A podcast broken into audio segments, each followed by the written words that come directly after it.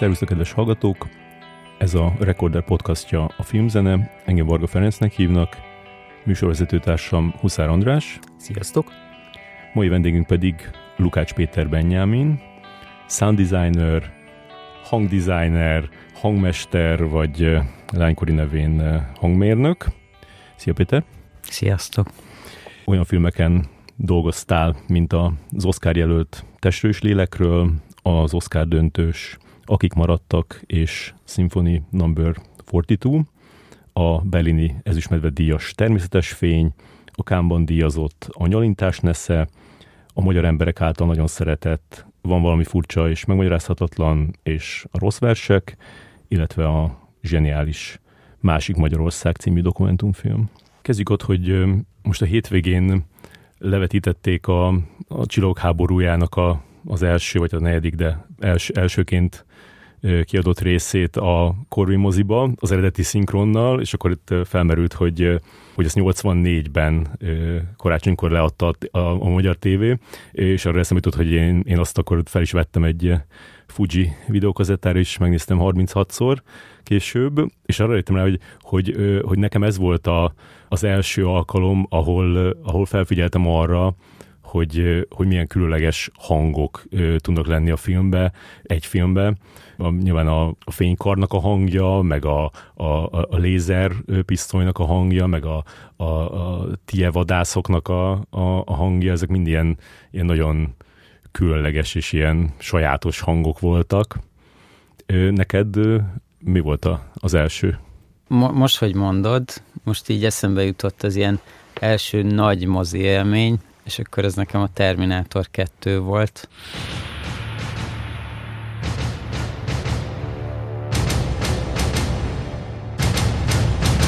amit aztán a nagybátyáméknál én szerintem 36-szor néztem meg videókat erről, de igazából most, hogy így végig gondolom, fogalmam nincs ez a szám, ez így hogy került a fejembe.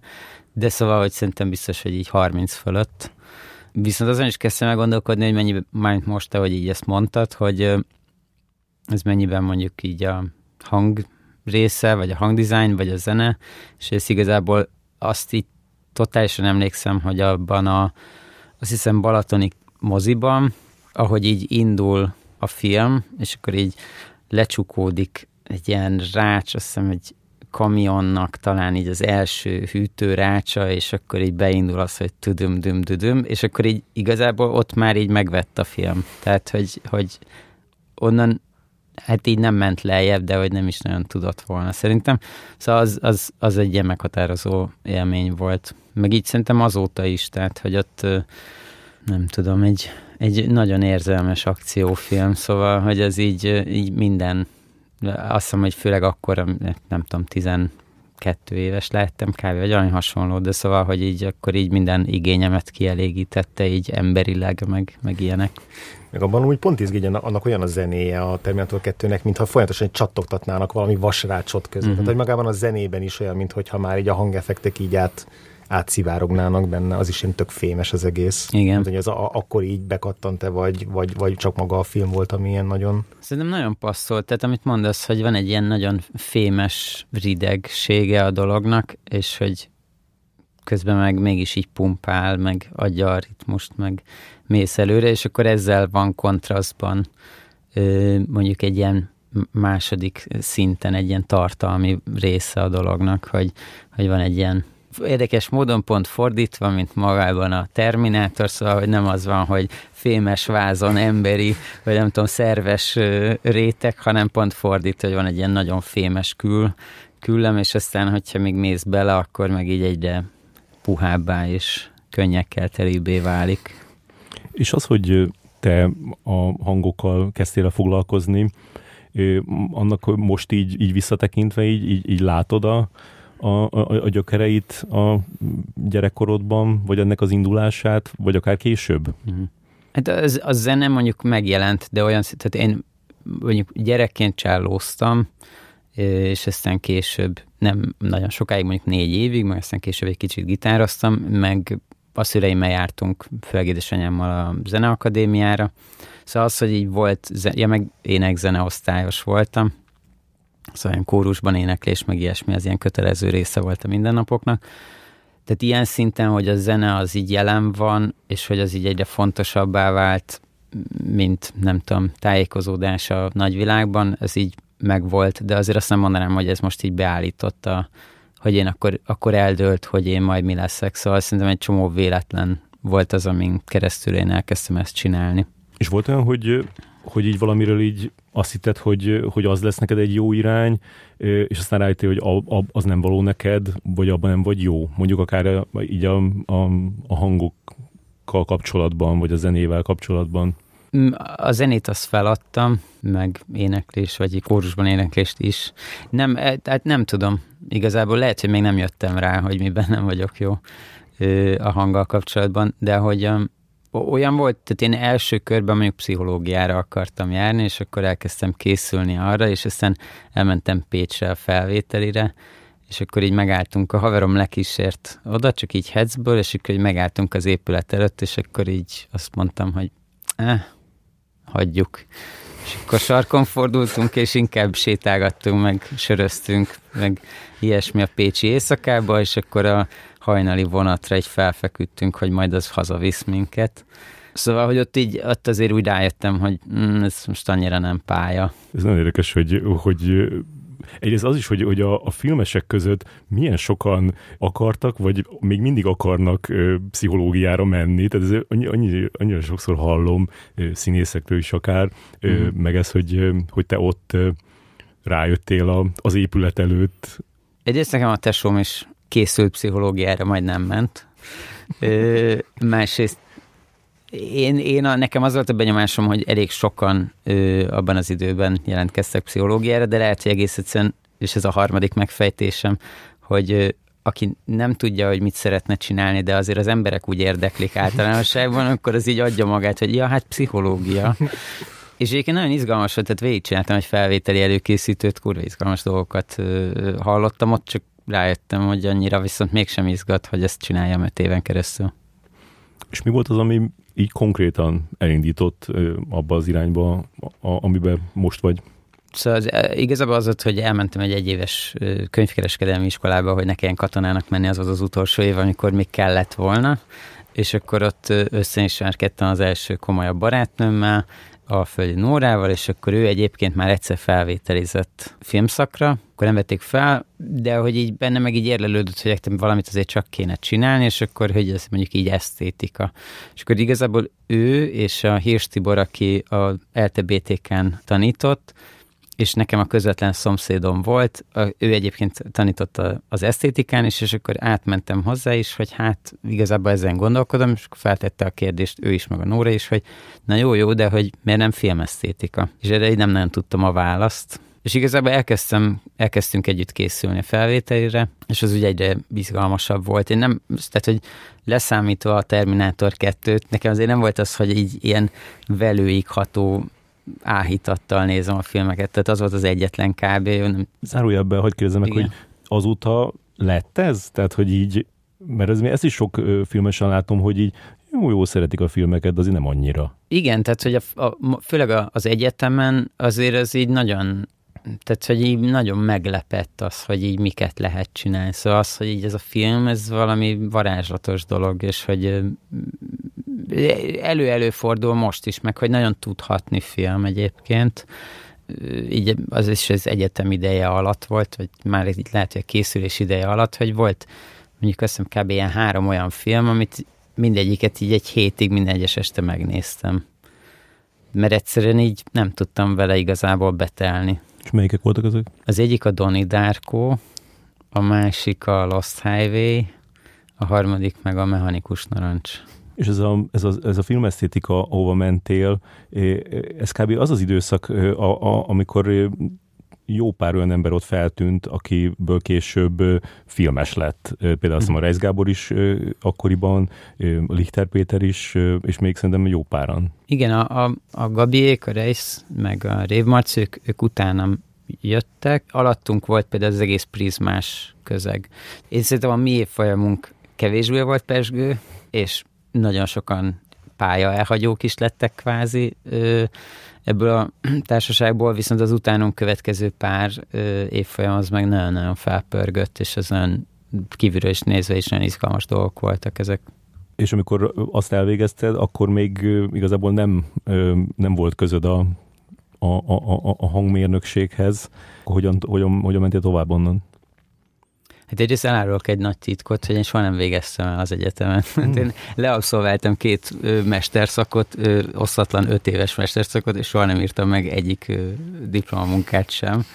Elkezdtem dolgozni, így a hangon, és ez úgy eléggé lekötött, meg szerintem azt éreztem picit, hogy én innen már így kiszedtem azt, amit ki tudtam. Tehát, hogy most azzal, hogy még leírom a saját gondolataimat, de egyébként azzal is nagyon sokat lehetne tanulni, de hogy szóval, hogy egyszerűen az, abból valószínűleg már nem éreztem azt, hogy ebből még most ki tudok valamit nyerni. Miről jöttél volna? Hát egyébként maga ez az egész hangos dolog, ez úgy indult, hogy mégis mi a szarról kéne nekem szakdolgozatot írni. Tehát, hogy ez egy elméleti érdeklődésből fakadt első körben. Főleg az, hogy, hogy nagyon sok, én nagyon szerettem a filmelemzéseket, és nagyon sok filmelemzésünk volt, de hogy az úgy gyakorlatilag 99%-ban képről szóltak, és a hangról meg úgy, hát nagyon-nagyon szorványosan bá- szólalt meg bárki is, és ez nagyon furcsa volt számomra, és egyre jobban elkezdett ez izgatni, hogy ez így miért van, vagy hogy ez így, hogy ez, meg az is benne volt, hogy akkor elő lehet egy olyan szakdolgozatot írni, amiben igazából senki nem tud beleszólni, mert senki nem ért hozzá. Mm. És akkor a Várhegyi Rudi nevű hangmesterrel felvettem a kapcsolatot, akkor ő nagyon örült, hogy végre lesz valaki, aki elméleti szinten foglalkozik ezzel, ez mondjuk bebukott aztán, így nyilván, de hogy hogy akkor ez így elkezdett érdekelni, kell csinálni vizsgafilmeket is, akkor ilyen szotyív köpködés hangot vág, vagdostam én, a kép, képet is nagyrészt én vágtam együtt a többiekkel, viszont a hang az már senkit nem érdekelt, és akkor azokat azt én vágtam így az éjszaka folyamán. Szóval ez is egy ilyen fura dolognak tűnt, hogy így megint egy dolog, amiről igazából nem tudtam eddig. Úgyhogy e, ez így szépen lassan elcsúszott abba az irányba, hogy, hogy akkor ezt lehetne akár gyakorlati szinten, és akkor, akkor én felvételiztem az SFV-nek az induló osztályába, az volt talán az első 6x6, az nem sikerült olyan nagyon jól az a felvételi, úgyhogy akkor ebből nem is sikerült bejutni, viszont ezzel párhuzamosan meg, meg, megpályáztam egy szakmai ösztöndíjat, vagy ilyen szakmai gyakorlatos ösztöndíjat, külföldre, és akkor elmentem egy évre, és akkor ott így gyakornokoskodtam egy évig, és aztán visszajöttem, és akkor így ilyen Rudi ajánlgatott be ilyen projekteket, ami nyilván nulla pénzért, de hogy így embereknek a kis filmjei, meg ilyesmi, és akkor azzal itt tök sok gyakorlatot tudtam tulajdonképpen szerezni. És ez hogy néz ki a, a, az, az ilyen kuli munka e, ebben a műfajban, amit akkor csináltál? Igazából az a fura dolog, hogy én nem valahogy úgy alakult, hogy én nem nagyon dolgoztam be mások alá, hanem így elkezdtem akkor csinálni, hogy oké, okay, akkor ez egy kisfilm, akkor miket is kell, milyen rétegeket kell egymásra pakolgatni, hol működik, hol nem működik szerintem. Szóval igazából azok is ilyen teljes munkák voltak, és akkor ott volt hogy csak az utómunka, mert egy, mit tudom, filmes táborban leforgatott filmnek az utómunkáját meg kell csinálni, meg volt aztán az, hogy bejártam az SZF-re a Zsejsz Gabiék osztályának egy-két vizsgafilmet megcsinálni, mert, mert mondjuk nem értek rá a, a, a hangos, szakos hallgatók. És akkor én igazából így ismertem meg a Gábort is, meg a, meg Rév Marcin keresztül jutottam igazából így ebbe a szituációba. Mondtad ezt, hogy, hogy, hogy nem foglalkoztak a hanggal, és mint hogyha ez kicsit a, a, a forgatások is jellemző lenne. Azért voltam jó pár forgatáson is, a, a, nyilván a visszanézi a, a rendező a, a képet, és hát ahhoz van hang is, de azért olyat nem láttam még, hogy így direkt így belehallgatott volna a hangba, szóval kicsit olyan, mint hogy a hang az így rá lenne bízva a, a, azokra, akik mm. foglalkoznak vele. Igen. Tehát hát ez, ez természetszerű valamilyen szinten, hogyha az stábnak a, nem tudom, nagy százaléka az alapvetően az egyik oldalával. Tehát ez, ez végülis két jól külön választható oldala ennek az egész művészeti ágnak, és hogy így mondjuk a 70 százaléka, vagy inkább 91 oldalával foglalkozik, akkor a másik az egy ilyen obskúrus, furcsa, mindenki számára idegen vonal lesz. De az is van, hogy tulajdonképpen nagyon nehezen tudná rendező egy csomószor megítélni tehát, hogy ilyen szempontból szerintem ránk van, ránk szorul, vagy ránk kell, hogy hagyatkozzon, hogy mi vagyunk ott, hogy megítéljük, hogy az sikerült-e vagy nem. A, a nehézség inkább abból fakad, hogy hogy annak vannak feltételei, hogy azok, azok a felvételek jól sikerüljenek, és akkor ezeknek a megteremtése az igazából egy ilyen nagy kihívás. Ilyen, igazából nem is annyira technikai, mint emberi kihívás. Uh-huh. Tehát ezt neked kell igazából, hogyha te vagy a, a helyszíni hang, akkor, akkor neked kell kiharcolni azt, hogy akkor legyen ö, még egy, amikor csak a hangot ö, veszitek, vagy akkor legyen olyan, amikor ö, csak mindenki ott susmorog. Ö, most pont a Reis Gábornak a filmnek a forgatásán voltam, és ott volt egy ilyen, hogy ö, az volt a jelenet, hogy egy, egy ilyen irodai megbeszélésen ültünk, ö, és, és akkor például azt kérte a a hangmérnök, hogy akkor legyen az, hogy a, a megbeszélés előtt mit, ö, mi volna ez a, ez, a, az a small talk, amit itt nyomunk, és akkor azt fölvette, meg utána azt fölvette, hogy, hogy állunk, azt fölvette, hogy csöndbe ülünk, uh-huh. tehát hogy, hogy, hogy ez, ez, ez a, a a kihívás, hogy, hogy erre ö, legyen idő? Ez az egyik leg, igen, tehát ez az egyik ilyen legnagyobb harc, de ez nem, tehát nem egyedül, hogyha szövetségeseket kell találni ebben, és ebben nyilván az elsődleges szövetséges az a rendező maga, és hogy ő lássa, hogy mik azok, tehát nagyon sok segítséget lehet tőle kapni, hogy egyetlen ő mit lát magán, vagy a, a, a szemei meg lelki fülei előtt, hogy így, hogy mik azok a szituációk, amivel lehet építeni egy jelenetnek a dramaturgiáját, adott esetben mondjuk az, az első asszisztens nagyon fontos kulcsszereplő ebben, hiszen ő az, aki segít beosztani ezt az időt, ami rendelkezésre áll, ami mindig szűkös, sok pénz van, kevés pénz van, tök mindegy, mindig szűkös, és hogy, hogy igen, ezeket a igényeket így átvinni, és hogy lássák ők is azt, hogy mi az, ami ebből fontos, és mi az, ami ebből ha elvész, akkor elvész örökre. De egyébként nem is kell ennyire messzire menni, tehát, hogy, néha a színészek sincsenek tisztában teljesen azzal, hogy, hogy mekkora része az ő hangjuk annak a performance tehát annak a karakternek, amit ők így előadnak, hogy ez egy iszonyatosan kritikus része az a hangi teljesítmény, meg egyszerű és megismételhetetlen színészi teljesítmény, ami, ami a kvázi idézőjelben magnószalagra is felkerül, nem csak a képi szalagra és hogy az, hogy az meg legyen, használható legyen, csönd legyen körülötte, ez, e, ez, ez nagyon fontos abban, hogy ezt tovább tudjuk aztán örökíteni. Meg lehet ismételni egy csomó mindent, tehát lehet utószinkron csinálni, csak az már nem lesz az. Igen, ezt akartam is kérdezni, hogy a, az utószinkronról így mi a véleményed így, így általánosságban, hogy az így a legnehezebb része, vagy nekem egy csomószor lejön az, hogy hogy így azt, azt érzem, hogy, hogy hallom, hogy is stúdióban beszélnek a színészek, még, amikor is, még akkor is, amikor jól van megcsinálva mm. egy utószinkron, ez magyar filmekben jobban szokott zavarni, lehet, hogy és nem tudom, hogy ez azért van-e, mert hogy kevesebb idő van rá, vagy egyszerűen a magyar beszédet a fülem is máshogy érzékeli, de hogy de hogy, de hogy többször volt, most például pont nem magyar filmnél, de volt a, ez a Prey című film, a, amitnek csináltak, ez a Predátoros előzményfilm, uh-huh. amihez csináltak egy Comanche utószinkront, hogy azok a színészek, akik voltak a forgatáson, azok utólag bementek és felvették a eredeti nyelven, és én azzal hallgattam meg, és itt tökre érsz, hogy egyrészt tök jó, hogy így nézem, de másrészt meg ilyen nem volt meg az a immerzív élményem, hogy ott vagyok az erdőben velük, uh-huh. hogy, hogy az utószinkronnál erre egy külön figyelnek egyébként, vagy, vagy, vagy a, tehát utána még azt megkapjátok ti, és akkor még arra rákeveritek újra az örejeket, meg a hangokat, vagy ez a része hogy szokott működni?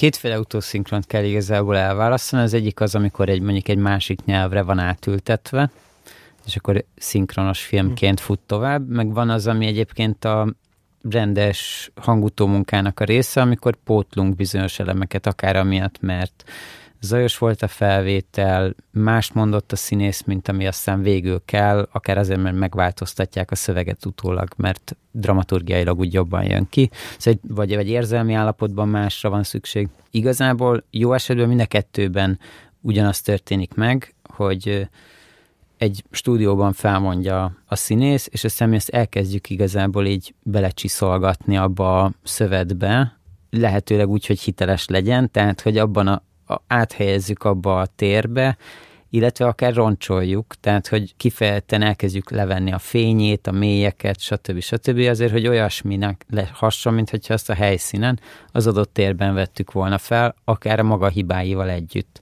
és akkor jó esetben ez aztán elkezd hitelessé válni, és beleilleszkedni az adott környezetbe, de ez nagyon nehéz akkor például, hogyha ha össze kell kombinálnod régi és új felvételt. Tehát ez, ezért is azt szoktuk csinálni, hogy akár az egész jelenetet felvesszük inkább, mint hogy ide-oda kelljen váltogatni, mert ott lebukós lesz, szóval, hogy egyszerűen nem tudod feltétlenül összehozni. Akkor inkább egy tök új teret, meg, meg sajátosságot kell neki létrehozni, és akkor már el fogja hinni a néző. És az, hogy te milyen ilyen részfeladatokat csinálsz egy, egy, film, egy filmen, azt így össze foglalni? Tehát, hogy, hogy nyilván te ilyen utó, hang utómunkát is végzel, meg, meg helyszíni hangot is szoktál csinálni. Ö, igen, az, az utóbbi időben kevesebb a helyszíni hang, és, és jelentősen több az utómunka, az így az elmúlt, tudom én, 5-6 évben így fokozatosan csúsztam el abba az irányba, de hogy van olyan, tehát például a, mit a rossz verseknél azt forgattam is, utómunkáját is csináltam, a dokumentumfilmekből is ö, sokszor az volt, hogy forgattam, itt a másik Magyarország, forgattam is, meg az utómunkát is csináltam, és aztán az utómunka az pedig nagyon sokrétű feladatkör, amit vagy szétoztunk, tehát vagy ez igazából az van, hogy mondjuk egy magyar film, nagyjátékfilm esetében, legalábbis abban a stúdióban, ahol én szoktam dolgozni, ott mi mondjuk, hogy egy ilyen négy-öt ember dolgozik egy, egy ilyenen. Összevetésképpen mondjuk egy amerikai nagy budget filmen ilyen 50-60. Hmm. De ennek egy csomó oka van, szóval nyilván az egyik a pénzügyi, de egyszerűen valószínűleg a, a munkamódszertan is más. Szóval, hogy, hogy van, vannak ilyen részfeladatok, és akkor mondjuk, ha rossz verseket nézzük, akkor ott én azt leforgattam a egy vagy két mikrofonos segítségével, majd aztán az utómunka során pedig a dialógvágás, tehát a helyszíni hangoknak a feldolgozása, nem csak a dialóg, hanem minden helyszíni hang feldolgozását, azt egy kollégám Székely Tamás csinálta. Én csináltam, amit talán úgy szoktunk hívni, hogy a sound design, ami mondjuk az összes plusz rétegnek a felépítését jelenti hangtárakból, külön felvételekből, ilyesmi, illetve van a zörejezés és utószinkron készítés, azt is én csináltam, már mint az egyes pótlásokat, és aztán a keverést az szintén a Tamás. Szóval, hogy így felbontottuk nagyjából egy ilyen, ilyen jól körülvonalazható tömbökre ezt a munkát. A, a sound design meg a zörejezés között mi a különbség, vagy azok így hogy működnek? Szerintem a, egyébként az örej, tehát én, én, én szeretek zörejt felvenni, mert szerintem az nagyon szerves része a sound designnak, tehát az, mm. hogy milyen érzete lesz egy adott jelenetnek, azban nagyon-nagyon benne van az is, hogy mondjuk egy lépéssor milyen hanggal bír, vagy egy-egy apró kelléknek a hangja mi. De igazából ott válik el a dolog, hogy, hogy a, a felvétel technika, tehát a módszertan, hogy hogyan csináljuk. Tehát, hogy a, a, a zörejezés, a fóli gyakorlatilag az elmúlt 100 10-20-30 évben nem nagyon változott ennek a módszertana, van egy vetített kép, amire szinkronban csinálja valaki azokat a zajokat és zörejeket. Egy ilyen húst fölnek, meg egy ilyen, van nem tudom, egy ilyen homokos talajt bevisznek, és akkor azon lépkednek, tehát ez az ilyen... Igen, tehát ezek általában ilyen viszonylag hét, mondjuk a húspüfölés, ez nem, nem biztos a leghétköznapi hang, de hogy, hogy a viszonylag hétköznapi ö, hangok előállítása, aminél egyébként ha praktikus az, hogy én szinkronban állítom azt elő. Ha nagyon esetleges, akkor lehet, hogy nem szinkronban fogom. Tehát, hogyha el kell ejtenem, mit tudom én, három bögrét és két tányért, akkor ezt nem biztos, hogy abban a pillanatban fog földet érni, amikor ö, a képen. Tehát ilyenkor az van, hogy mondjuk egy szériát felvesz az ember, és kiválasztja a legjobban szóló csörömpölést. Gyakorlatilag a módszere más erre a vetített képre, de nagyon sok, tehát ma már hogy csináljuk abból a szempontból, hogy nagyon finoman rétegenként építjük fel az örejeket is. Tehát nem az a lényeg, hogy mint, mint, mint vannak, tudjátok, ezek a ilyen egyszemélyes zenekar, amikor a hátán van az is dob, és a cintányér a kezében, és trombitál közben. Szóval, hogy nem annyira ez megy, hanem egyenként, rétegenként építjük fel. A sound design ezzel szemben az alapvetően hangtárakból való válogatás, vagy meglévő hangok átalakítása. Uh-huh. Tehát ha például tegyük azt, egy animációs filmről beszélünk, akkor ez sokkal dominánsabb lesz ez az úgynevezett sound design vágás, vagy hangvágás. Egyébként, hogyha egy kicsit hétköznapikban fogalmazunk, akkor ez hangvágás, uh-huh. hangeffektvágás. És te építed a, a, a magad ilyen hangtárát, vagy ilyen hangkönyvtárát? Pont ma hallgatom egy, egy, egy podcastot egy, egy hangmérnökkel, a, aki a, a Mad Max-et csinálta például, meg a Dűnét, meg a, ezt a legutóbbi szányos felvadászt, és ő, ő mesélte, hogy hogy, hogy ő folyamatosan veszi a hangokat, a, a, akármit hall, és például egy csomószor van az, hogy hajnali háromkor a felesége így, így rajta kapja, hogy áll az ablakban, és a vihar hangjait veszi föl, mert hogy a vihar az annyira ilyen különleges mindig, és most ez, most ez olyan máshogy szól, és akkor azt muszáj fölvennie, meg azt is elmesélte, hogy, hogy a, a, keresett egy ilyen, egy ilyen, ilyen pattogzó, ilyen ro, robbanós hangot, és akkor a feleségnek a, a robbanó cukrot adott neki, és akkor azt vette föl, ahogy az a, a szájába így, így adtozik, hogy ez neked is egy ilyen, egy ilyen kattanásod, hogy így, így, így új hangokat gyűjtesz be? Hát nem, nem vagyok nagyon olyan szinten, sajnos nem vagyok ráfeszülve, mint amennyire kéne. Tehát, hogy, hogy, hogy vannak olyanok, amikor így visszagondolok, hogy fú, az tök jó lett volna, hogyha most itt lenne. De hogy aminél azt érzem, hogy hogy ez még jó lehet valamire, és hogy, hogy éppen elért. Én például, mit tudom, én hetedik kerületben laktam, és akkor a harmadik emeleten, és alattam volt egy, hát szerintem afrikai bár, tehát hogy így igazából kizárólag feketék jártak oda, és mindig nagyon sokat lógtak kinn az utcán, főleg amikor elmentek, vége volt a partinak, izé, elmentek vagy jöttek, és akkor azt azért felvettem egy párszor, hogy így Szóval, hogy, hogy az annyira más, számomra különleges, másfajta hang egy tömegként, hogy az, az például nagyon jól, az, soha nem használtam azóta sem, de hogy még előfordulhat. Mm. Tehát, vagy ez a, ez a eső és vihar esés, vagy, vagy vihar hanghoz ez hozzától kapcsolódni. Tehát, hogy a Lichthofban csöpögő víz, abból elég sok van már. ez is nekem egy korai, meghatározó, vagyis így nagyon megjegyeztem élmény, és ez valamilyen ilyen amerikai, kb. ilyen CNN-en menő ilyen filmes műsor, vagy ilyen showbusinessről szóló műsorban volt, hogy egyszer, egyszer egy ilyen zörejező házaspárról csináltak egy, egy, egy riportot, és ez tökre megmaradt bennem, ahogy ott, ahogy ott amit az András is mondott, hogy így, így tapicskoltak a, nem tudom, a sárba, meg ilyen kavicsokon jártak, meg ilyen ö, nagy grapefruitokat vertek szét, gondolom valamilyen verekedős jelenethez, hogy az, hogy, hogy, hogy, hogy mivel lehet előállítani egy olyan hangot, ami egy mondjuk egy más dolognak a hangja, abba így, így értek téged ilyen, ilyen meglepetések, hogy, hogy mi az, ami nél egyszerűen, a, hogyha azt a dolgot csinálod, ami tényleg történik, akkor az nem úgy hangzik, ahogy az emberek fejében, hanem azt inkább jobb egy más dologgal előállítani. Hát más, más jellegű jut eszembe, tehát, hogy mivel viszonylag sok animáció van, amin dolgozom, ott egy picit szóval hasonló igazából ez az effektus, hogy csak egy kicsit abban az értelemben, hogy valami olyan dolognak kell hangot adni, ami nincs. Tehát, hogy valaminek inkább fel kell találni a hangját, és akkor most eszembe jut egy ilyen, hogy a Solar Walk-ban Rékának az egyik filmjében, ez ilyen furcsa nyúlszerű lény, az így életre kelti a bolygókat, amik így hevernek ott a földön, és akkor egy kicsit gurigatja őket, majd aztán meggyújt egy gyufát, és akkor felemelkedik, és elkezdenek forogni egy, vagy így a szobán belül egy ö, tengely körül.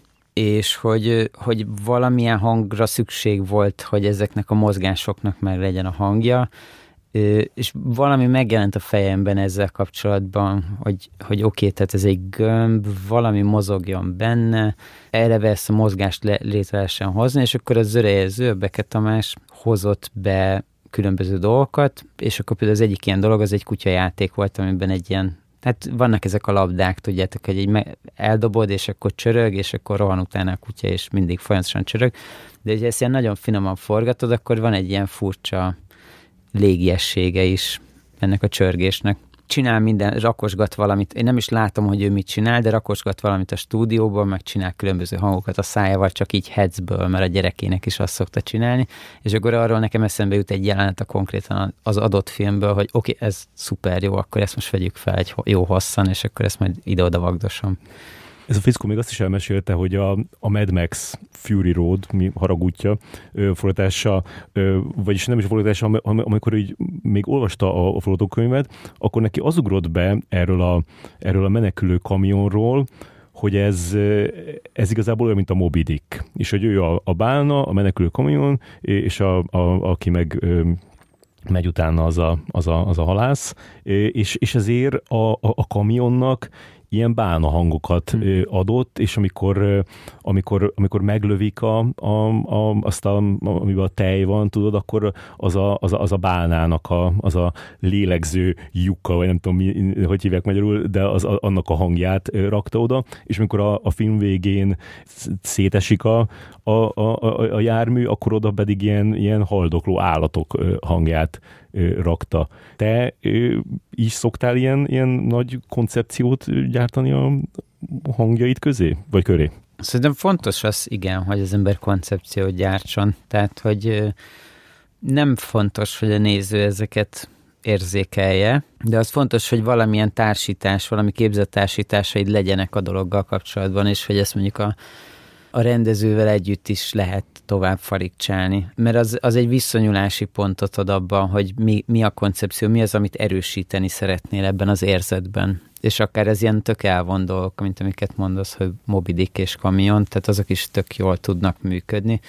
Mert ettől lesz valószínűleg izgalmas. Tehát ettől kap egy karaktert bármi, bármilyen hétköznapi tárgy vagy dolog a Tóth Lucának van a Lidérc című filmje, és akkor abban ott az elején a egy ilyen fiatal csávó, nagyon jóképű, izmos testi izé csávó, de így látszik, hogy nagyon rosszul érzi magát, és akkor ilyen mély kínlódó lélegzése van, és ekközben így sötétedik, meg világosodik a szoba az ő légzésével együtt, és úgy emlékszem, hogy nem tudom, mentem a villamoson, és hogy ennek volt ilyen csikorgása, meg ilyen mélyebb zúgása is, de nem, nem egyszerre, hanem egy kicsit ilyen váltakozóan.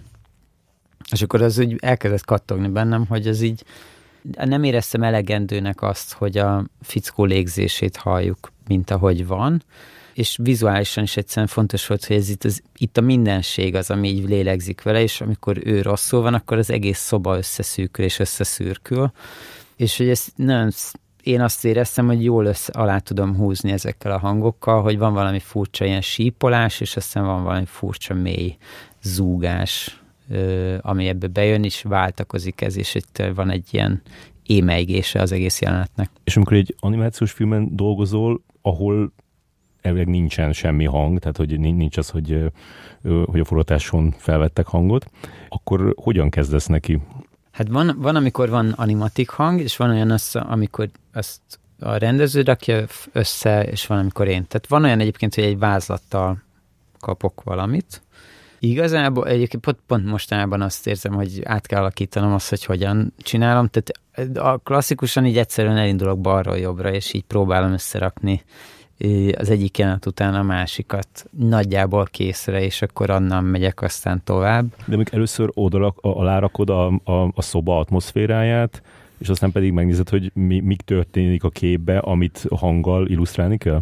Össze-vissza ugrálok. Tehát, és pont ez, ez az, ami kezdek rájönni, hogy lehet, hogy nem a legjobb megoldás, de hogy így, hogy így a, amit épp, amire éppen eszembe jut valami, azt kezdem el rakni, de igazából addig csiszolgatom, és addig rakom utána. Tehát mondjuk az egyiknél eszembe jut valami az atmoszférára, azt odarakom, és aztán elkezdem építeni az effekteket, és aztán a következő jelenetnél meg az effekt jut eszembe először, és aztán a köré kezdem el építeni, szóval egy picit ilyen kap, kapkodás is van benne. Ez van, amikor tök jól működik, mert egymásból következnek a dolgok, és ettől szerintem az egyik ötlet hozza a következőt, de most egy kicsit inkább abban vagyok, hogy lehet, hogy rétegenként kéne és struktúráltabban kéne csinálni. Mert így egyébként, amíg nem vagy meg egy jelenet, addig nem is tudsz tovább lépni a következőre. Még akkor is, hogyha tudod, hogy még visszatérhetsz hozzá, de hogy amíg nem érzed azt, hogy oké, okay, ez most így éppen egyben van, addig nem is tudsz tovább lépni. Hát eddig ezt éreztem. Ah eddig ezt éreztem, hogy addig, hogy amíg az ott nincs meg, addig én nem, tehát addig nem tudok egyszerűen átmenni a következőre, mert hiányérzetem van, és, és egyszerűen nem bírom ott hagyni. Érzem, hogy nem jó még, és akkor nem bírom ott hagyni. És hogyan éred el azt, hogy, hogy ne vacakolj végtelen, hosszú ideig egy-egy hang kiválasztásával? Határidők. Tényleg, tehát ez egyetlen dolog, ami előre fele hajt ilyenkor. És itt átfordulunk ilyen pszichológiába, de hogy, hogy van, néha nagyon nehéz, mert így, mert azt, tehát van egy ilyen érzés, hogy meg kell találni a megfelelő hangot ennek, viszont ez egy csomó kísérletezés kell, tehát kipróbálsz dolgokat, végighallgatsz egy csomó hangot, valami passzol-e oda, vagy nem, de van egy ilyen rettegés ebben, legalábbis nálam, lehet, hogy másoknál nincs, de benne van egy ilyen rettegés, hogy vajon megtalálom a megfelelő hangot, és egy ideig nagyon nehéz berakni az első hangokat ebbe. Most ezt már kezdem felismerni, hogy ez hogy működik, és akkor van egy ilyen úgynevezett inkubációs ideje ennek a dolognak, tehát egyetem befogadom a full néma filmet, és hogy hagyom, hogy legalább, hogy érjen. Mert azért nagyon ijesztő, tehát azért ebben van egy, oké, okay, van nagyon sok vizuális hatás, amik mellé kell valamit rakni, de azért van benne egy ilyen üres papír jellegű ö, helyzet, és hogy az egy picit ijesztő tud lenni. Sokszor az, hogy így visszaveszel belőle, tehát hogy, hogy már beraktál jó pár hangot, és aztán rájössz, hogy még ennyi. Igen, ez, ez az sokszor van. Tehát, hogy ott túl, főleg attól, hogy, hogy így haladok balról jobbra, azt érzem, hogy ez még mindig nagyon nem jó, ez még mindig nagyon nem kész, és így egyszerűen túltolja az ember, és így túlpakolja. És aztán így szépen lassan ki adja magát egyébként. Tehát azért ilyen szempontból nagyon lehet támaszkodni a képre, meg a, meg a folyamatra, meg a filmnek a ritmusára, hogy, hogy így kifog, le fogja dobni magára azokat a dolgokat, amik nem jók. Meg nyilván ott van a rendező, tehát hogy az egy nagyon fontos ilyen visszajelzés számára, mi működik, vagy mi nem működik. Ugye az van, hogy amikor a hangokról kell beszélni, akkor az olyan szempontból nehéz, hogy egy csomószor nincsenek igazából meg a nagyon pontos szavaink rá, vagy, vagy nehéz kifejezni, főleg, hogyha olyan tárgyak vannak, mondjuk, amiknek, amik nem is léteznek a valóságban, sőt, még csak nem is tudjuk a funkcióját. Ott inkább feltalálni kell valamit, és rá kell jönni az, hogy mi, mik azok az egyezések, tehát megnézzünk egy mozgását valami furcsaságnak, és akkor az egyáltalán az, hogy az mechanikus vagy organikus, hogy puha vagy kemény, hogy törne, hogyha leesne, vagy inkább elpattanna. Szóval, hogy így egyszerűen körül kell írni egy csomó mindent, és közben meg nem nagyon exaktak, és akkor innentől kezdve igazából az van, hogy megpróbálom addig a szintig körüljárni, hogy legyen valami fogalmam arról, hogy a másik mit gondol. De ez lehet egyébként, tehát ez lehet egy szobának az atmoszférája is simán, hogy oké, nem látok semmit arról, hogy mi van a külvilágban, de hogy akkor beszéljünk róla, hogy mi ez a tér, vajon mi zajlik kint, vajon milyen hangulata van most ennek az egész jelenetnek, csöndes vagy hangos, zajlik kint az élet, vagy pont, hogy kihalt minden. Szóval, hogy inkább ilyen e, picit eltávolodottabb ilyen képzettársítások, és akkor e, ennek mentén fel kell ajánlani dolgokat a rendezőnek akikkel dolgozol együtt, rendezők, úgy érzed, hogy, hogy, hogy így, így vevők arra legtöbbször, amit, amit te ajánlasz? Tehát, hogy nincs ez a, ez a frusztráló dolog, hogy, hogy így á, jó ez, de valahogy más, hogy kéne megnézni, vagy szóval, hogy úgy elfogadják, amit, amit te mutatsz? Hát eddig szerintem viszonylag szerencsém volt. Ez mindig, ez mindig benne van a pakliban, hogy valamit összerakok, és aztán az nagyon nem passzol bele, szóval ez így része a játéknak. De eddig, eddig ilyen szempontból szerintem így megúsztam azokat az helyzeteket, amikor nagyon-nagyon félrement volna. Mondjuk az is érdekes a, a, a te filmográfiádat átnézve, hogy gyakorlatilag nem dolgoztál egyetlen égő ő, produkcióban sem, tehát hogy csak ö, minőségi dolgokban voltál, és ezt gondolom, hogy nem véletlenül alakult ki, hanem, hanem a, a, az, hogy hogyan választod meg az, hogy miben dolgozol? Mondjuk dolgoztam a Bödörégben. Azt nem, nem írta az IMDB.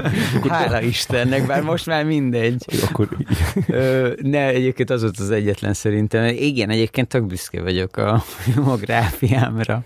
Ö, de hogy ez ilyen, nem tudom, tehát hogy így tényleg őszintén büszke vagyok, és nem, vagy, hogy így, hogy így ezekkel engem találtak meg ez nekem nagyon jól esik végignézni ezeket a filmeket, mert én is azt érzem, hogy így ezeknek a filmeknek a szemébe tudok nézni, szóval, hogy így nem para.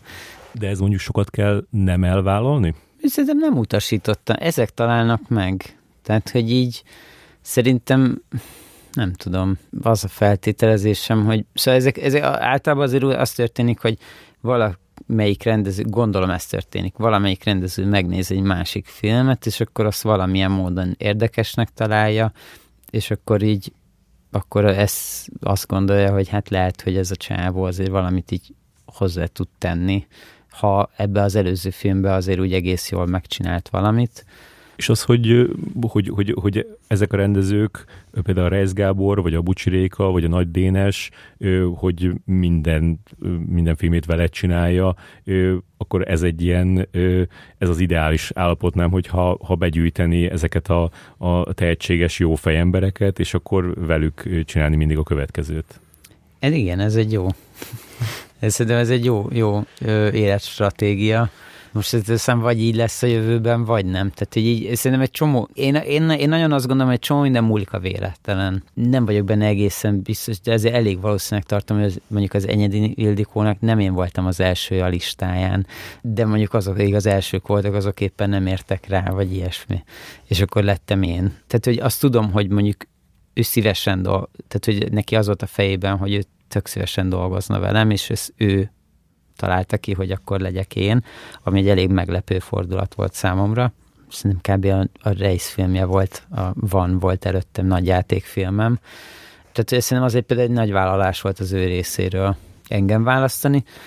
Igen, szóval így bízom benne, hogy azok az emberek így elégedettek, és aztán visszajönnek, a, ha olyan ö, film van. Egyébként azt is megértem, hogyha valaki meg éppen azt érzi, hogy ez most egy másfajta projekt, és más megközelítésre van szüksége, szóval, hogy ugyanannak a filmnek a hangját két kül- tök különböző ember tök máshogy csinálná meg, és simán lehet, hogy mind a, mind a két, vagy mind a 150 megoldást szuper jó megoldás lenne az adott filmre.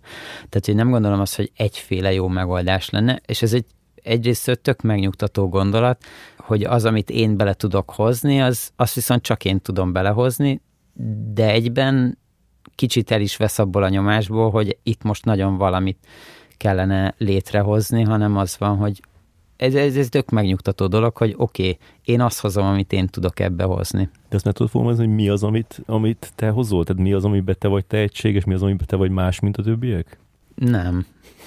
Tehát nem tudom, valaki, valaki, már nem emlékszem, hogy ki, de valaki mondta, hogy hát, de ez, ez, olyan, ez olyan Lukács Petis, és igazából nem értettem, hogy mit mond. Tehát ne, nem, nem tudom. Van egyáltalán olyan szakember, mondjuk akár nemzetközileg is, aki így hanggal foglalkozik, akire te így meg tudod mondani, hogy na ez már nem is láttam a stáblistán, tudom, hogy ő csinálta, és jó -e egyáltalán, hogyha van ilyen? Tehát szerintem vannak, mindenkinek van a tarsajában x-féle megoldás, amit azért nagyon erőszeretettel vész. Vagy, tehát például mondjuk akár a sajátomra, de akár bárki más, hogy van egy ritmusérzéked. Tehát, hogy az, az, az hogy mikor válts egy hang designban, melyik legyen az a vágás, amivel mondjuk egy atmoszférát kiviszel, és aztán behozol egy újat, az a te óra jelednek megfelelő lesz, és valószínűleg egy másik ember meg máshova rakná ezeket a hangsúlyokat. És ilyen szempontból szerintem az, az, amit én csinálok, az jellemző rám, mint ahogy mindenkire jellemző a saját megoldása, de az is van, hogy azért valahol mégis az a jó, hogyha az adott narratív struktúrában gondolkodsz, és az adott dramaturgiához kezded el építeni, és azt szolgálod. De hogy közben vannak, én, én inkább azt gondolom, hogy, hogy rendezőileg vannak vannak olyan rendezőiknek, de mondjuk nekem az egyik ilyen nagy favoritom, az David Lynch, egyszerűen, egyszerűen neki van egy képi hangi dramaturgiai gondolkodása, ami azért, azért eléggé felismerhető. Igen, a pont, bocsi, David Lynch, pont rá akartam kérdezni, hogy így mit gondolsz a, a, az ő hanghoz való viszonyáról, mert hogy így benne az a zseniális, hogy az ilyen rumtónokat, meg atmoszférákat, azokat így nem csak egy ilyen szoba belsőben, hanem így bármikor, tehát ez az ilyen elektromos lámpaoszlopok körül sercegő hangok, meg az, az hogy így fontosan azt érzed, hogy így valami nem stimmel azzal a világgal, amiben vagy, azt itt tök gyakran éri el azzal, hogy nem valami extrém hangot ad be, hanem a háttér alaphang az az, ami valahogy, valahogy nem működik, hogy itt így Nekem így ő az ilyen hősöm ebből a szempontból. A, amit még jobban ki tudok emelni, az a radírfej. Tehát, hogy szerintem, ha valami forradalmi volt, akkor például a hangban, akkor az egyértelműen forradalmi. Szóval benne az a trükkös, hogy ugye az egész hang készít. Szokták azt mondani, hogy akkor jó, szerintem egyébként előrevetítem, ez részben fasság, de hogy, hogy az a jó filmhang, amit nem vesznek észre. Én inkább ezt úgy fogalmaznám meg, szerintem az úgy pontosabb, hogy az a jó filmhang, ami nem zökkent ki ebből az élményből. Ez lehet az is, hogy sokkoló akár, de hogy az valami felé visz. És valahol ez arról szól, hogy, hogy az a jó filmhang, ami nem szar. Tehát kicsit szerintem ezt akarták mondani, tehát hogy így nem esik le a vászonról.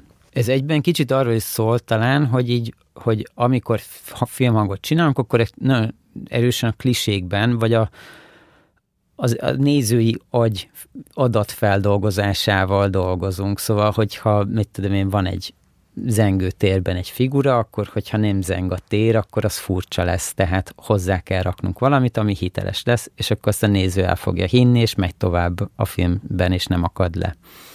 A Lynchben szerintem az a csodálatos, hogy ő iszonyatosan kizökkentő dolgokat pakol egymáshoz, és ezeket elfogadod nézőként.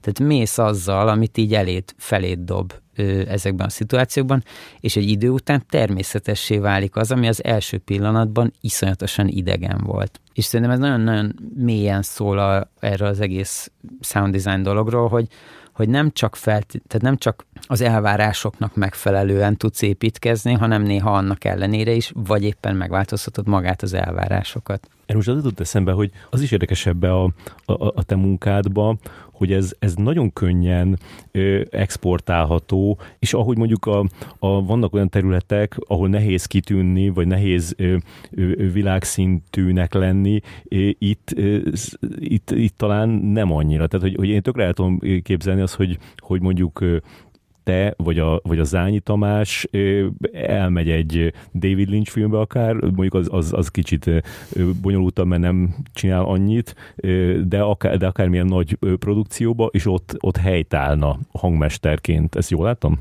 De ez nagyon hízelgő, amit mondasz. Nem tudom, hogy jól látod, de nyilván nemzetközileg is vannak nagyon ügyes emberek, de te érzed azt, hogy azok a nemzetközi nagyon ügyes emberek, hogy ú, ezek többet tudnak, mint én? Vagy, vagy azt hiszed, hogy, hogy ezt én is tudnám csinálni? Szóval ez, benne van egy adag kisítőség. Lehet, hogy ez egy egészséges szintű, de szóval, hogy szerintem még egy, egy ilyen szituációtól. Inkább azt tudnám mondani, hogy ha ez a szituáció szembe jönne, akkor egyébként nem ugranék el előle. Szóval én, én furcsa módon én ezekben a szitukban megszoktam egy kicsit ijedni, de mégis belemegyek a teljesen ismeretlen szituációba és kihívásos helyzetekbe. Mi volt a leginkább ilyen szitu, hogy azt érezted mondjuk az enyedi film? Ott például az, hogy, az, hogy egy, egy nagy rendezővel állok szembe, azért az bekapcsolt, igen. És van egy ilyen megfelelési kényszerem egyébként mindenki mással is, tehát hogy igazából egy diplomafilmet készítő rendezővel kapcsolatban is van megfelelési kényszer, szerintem tök erősen.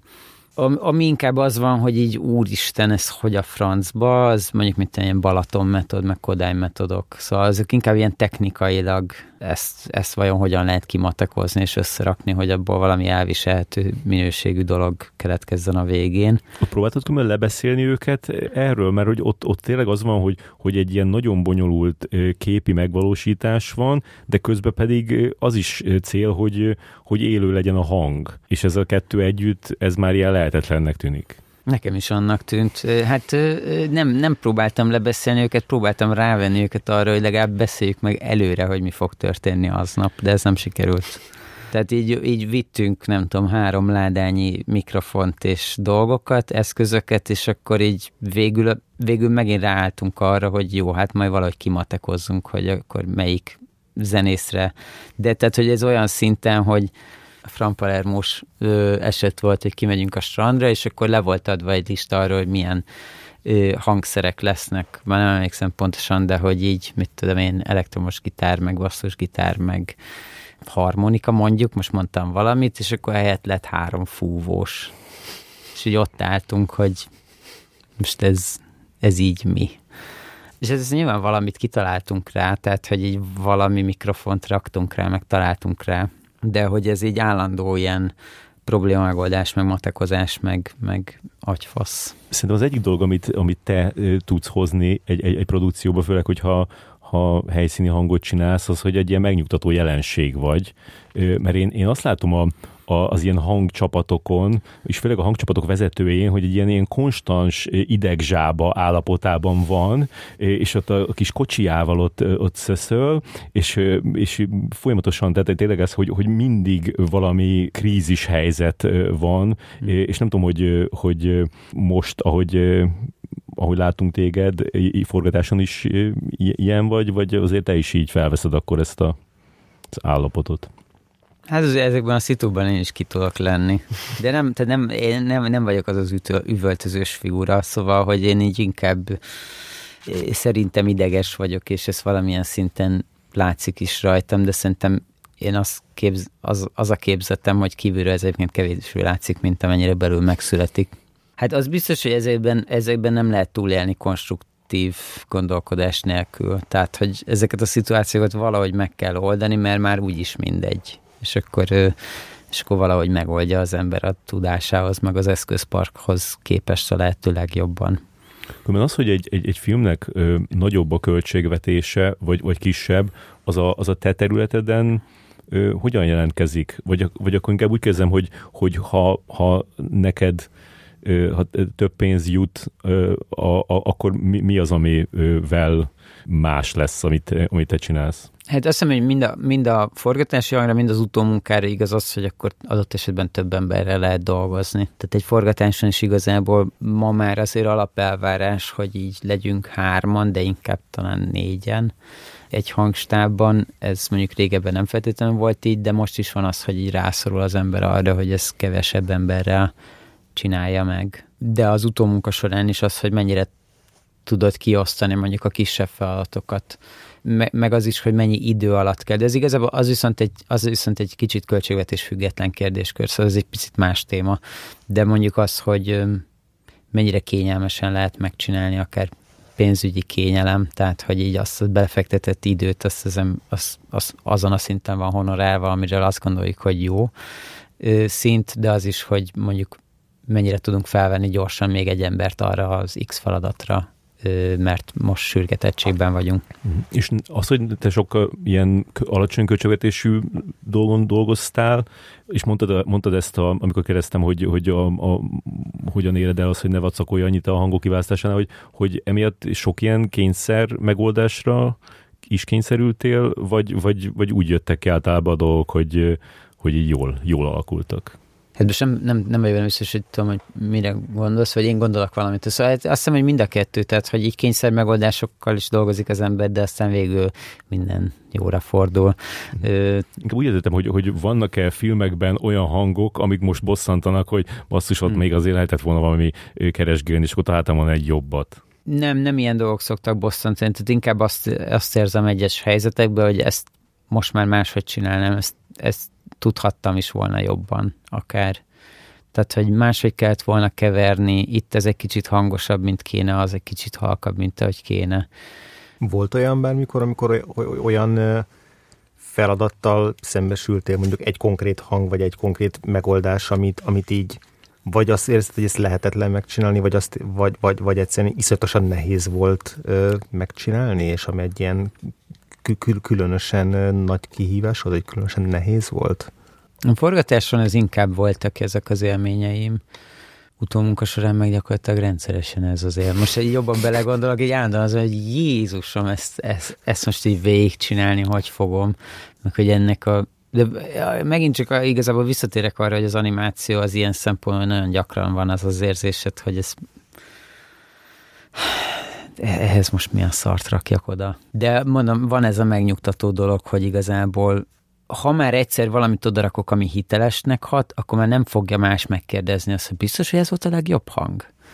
Tehát, hogy ha sikerül eltalálnom, és hogyha a rendezőn átmegy az, hogy ez neki hiteles, akkor igazából azért ott van egy ilyen megnyugtató érzés, hogy fú, oké, okay, én igazából a rendezőnek, tehát elsősorban a rendezőnek szeretnék megfelelni ha van olyan, persze most nem tudok felidézni, de szóval hogy az élmény megvan, hogy így vissza van dobva valami, és akkor vakarom a fejem rendesen, hogy akkor most mégis mivel cseréljem ki, de ott viszont meg már van egy viszonyítási alapom, hogy oké, okay, ez nem működött, akkor induljunk el valami másik irányba. És olyan élményed van, amikor úgy dobták vissza egy, egy munkádat, hogy mondjuk megcsináltál egy jelenetet szépre, és akkor a rendező meg rájött, hogy inkább zenét rakok alá.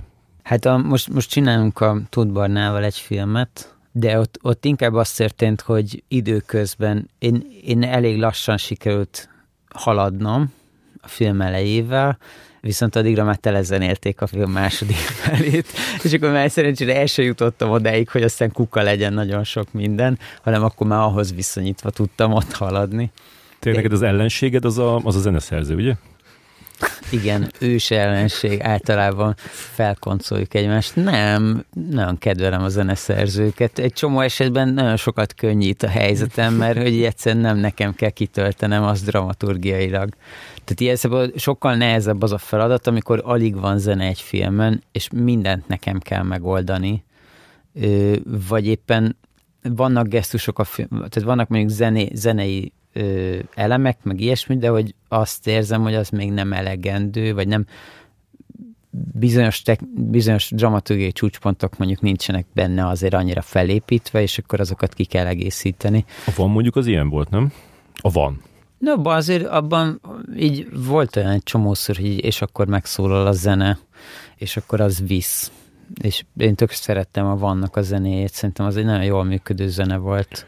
Csak abban nagyon sok olyan jelent van, amiben meg amiben nincs zene. Tehát, uh-huh. És akkor azt is így valahogy érdekessé kell tenni. Most múlt héten pont a Reis Gáborral beszélgettünk uh-huh. itt, és akkor a, a, ott felmegettük azt például, amikor a, a, a főszereplő srác a, a, a szüleinél van, és akkor ott olyan nagyon hangos a, a, a hűtőnek a hangja. Uh-huh. Tehát, hogy, hogy gondolom, hogy ott volt azért ilyen feladatod, hogy kicsit ezzel mesélj is valamit, meg, meg, meg gördülékenyebbé tedd a jeleneteket. Ja, én abban, én abban a filmben például tök szerettem pont ez a hűtős dolog szerintem, meg a, mit tudom én, a, a rossz versekben a vérnyomásmérő, de ezeket igazából mondjuk az speciál pont a, a Gabi előkészítette, hogy ez egy dramaturgiai eszköz tudjon lenni. A hűtő az ilyen szempontból egy kicsit ilyen hátterebb dolog volt, de hogy szerintem ezek tök izgalmas dolgok, amikor ilyen full hétköznapi hangokkal kezdesz el építkezni és kifejezni valamit, ami teljesen bele benne van a közegben, de azzal, hogy elkezdett kiemelni és hangosabb, hangosabbá tenni, valami elkezd megszületni az érzetben. Nekem ebben a kedvencem a, a, a Phantom szában a, az, amikor, amikor így keni a pirítóst a, a, a, a csaj, és akkor a Daniel Duluth meg így ilyen idegbajt kap tőle, és hogy ez is annyira jó, hogy egy pirítósnak a, a az a karistoló, a kés, hogy így karistolja a pirítós, hogy ez is pont annyira van felfokozva, hogy így nekünk is idegesítő legyen, de közben érzékeljük, ez egy tök hétköznapi hang. Igen. És mit gondolsz a csöndről?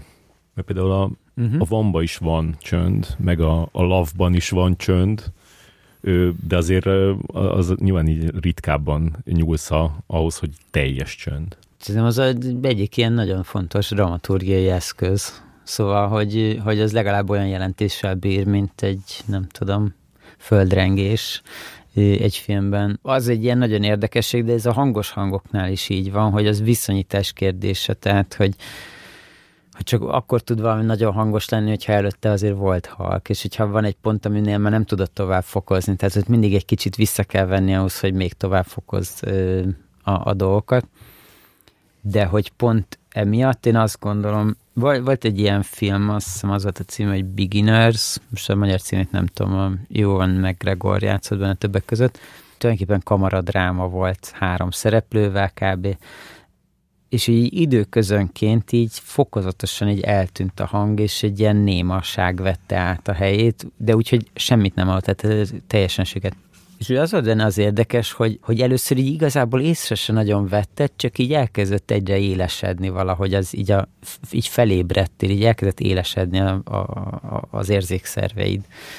Tehát a némaság az egy ilyen szövén nagyon, nagyon szép eszköz arra, hogy, hogy figyelmet felkelts valaminek a hiányával. Igen, ez nagyon erős uh, tud lenni a, a, a filmben, és akkor, akkor jössz rá, amikor beküldenek egy ilyen teljes némasságot, akkor jössz rá, hogy, hogy, hogy igazából az életben folyamatosan hangok vesznek körül, és ez nagyon szokatlan, amikor nincsen hang. Igen, és egyébként a filmhangban, tehát azért annak az a szépsége, hogy az nagy része kreált. Tehát, hogy, hogy oké, okay, van egy forgatott hang, az adja egy gerincét mondjuk egy filmnek, de hogy minden, szinte minden más, az felépítmény körülötte, amit nem veszel észre, de hogy egy ilyen álca, és hogy ebben viszont tök jó, hogy egyenként tudod ezeket kezelni, szóval, hogy ettől tudsz furcsa helyzeteket teremteni, vagy meglepő, vagy teljesen természetes, szóval, hogy így egy picit azért olyan, mint hogyha egy zongorázna az ember, és hogy melyik billentyűt nyomod le. A, a fogyott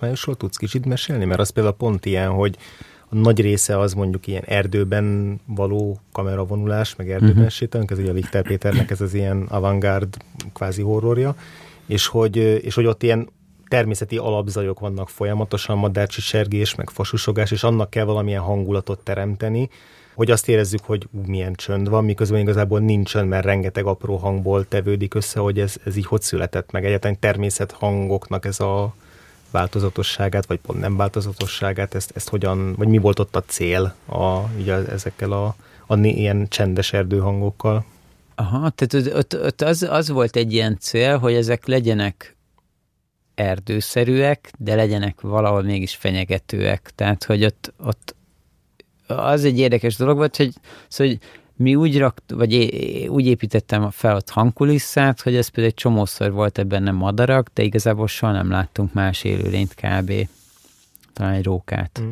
De hogy úgy kiválogatni azokat a madarakat adott esetben, meg úgy zengetni néha őket, hogy az legyen furcsa. Tehát a Peti filmjeinél ott jön be nagyon erősen ez a gondolat, hogy, hogy a ritmus az írtózatosan fontos. Csináltuk együtt a Polaroidok című filmet, egy ilyen found footage film, össze van vágva egy csomó talált Super 8-as film, kicsit random, vagy nagyon random módon, amit ő így összeszedett, összeválogatott, és aztán szervezett egy gyakorlatilag odaadott némán egy ilyen össze-visszavágott filmet, és akkor mindig egy kérdés az, hogy oké, okay, én elkezdek valamit gyakorlatilag tök random, tripszerűen így felépítgetni, ami éppen eszembe jut az adott elemről, képi elemről vagy képsorról, de melyik az a pont, amikor valamit váltsak ebben?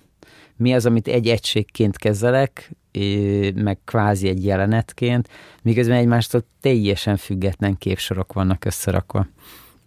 És ugye a fagyott májusnál egyébként ez nagyon hasonlóan működött, hogy felépítek, mit tudom én, 5-6 sávból egy atmoszférát, és akkor lehet, hogy az egyik következő vágásnál csak kettőt kiszedek ebből. Majd aztán pótlom valami plusz egyel behozok, majd aztán az egészet váltom. Tehát, hogy e, ettől szerintem nekem legalábbis az volt egy ilyen célom, hogy elide, elbizonytalanítsam a nézőt, menjen ezzel az egész folyamattal, élje meg ennek a kilátástalan vándorlását, nem tudom, másfél órán keresztül, de hogy legyenek benne furcsa, számára meglepő dolgok, amitől jó esetben mondjuk nem alszik el. De szereted, hogyha így kvázi neked kell a, a, a dramaturgiáját megadni a, a jeleneteknek? Tehát, hogy ennyire rád van ez hagyva? Ö, hát megint csak azt mondani, hogy ez itt tök ijesztő, de egyébként igen. Tehát, hogy, hogy én ezekre a filmekre ilyen szempontból nagyon szívesen gondolok vissza, mert azt gondolom, hogy hogy így bele tudtam tenni valami, valami pluszt.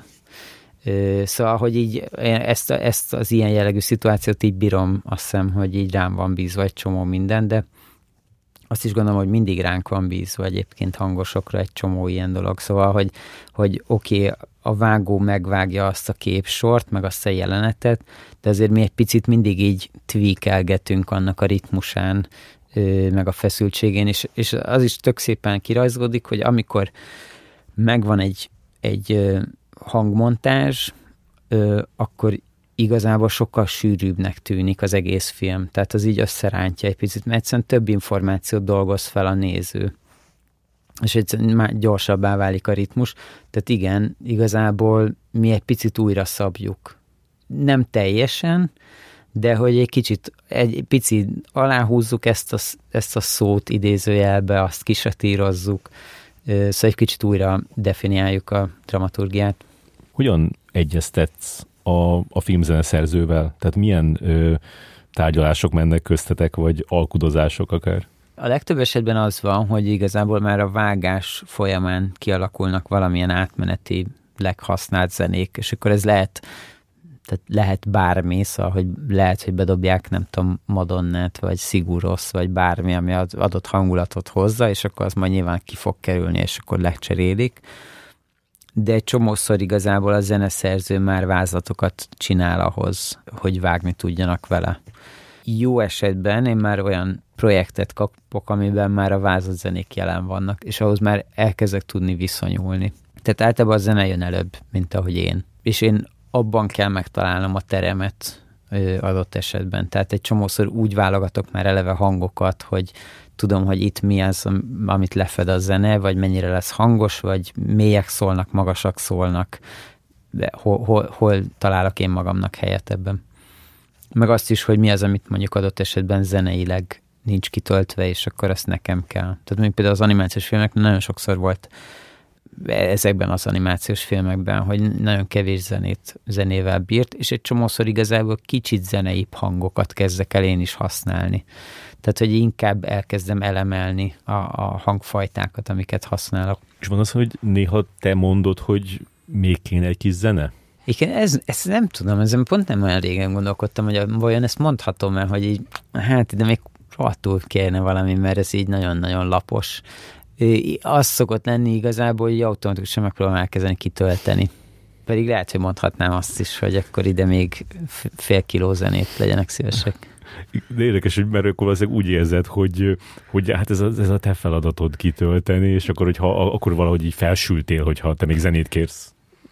Valószínűleg van benne valami ilyesmi és hogyha a, a filmzenén kívül még kerülnek mondjuk ilyen már létező ilyen dalok a, a, a, a filmbe, a, arról így szereted, ha kikérik a véleményedet, vagy arról így, így gondolsz valamit, vagy esetleg gondolsz bizonyos filmeknél, hogy, hogy jó elrontották azt, hogy berakták oda azt a számot?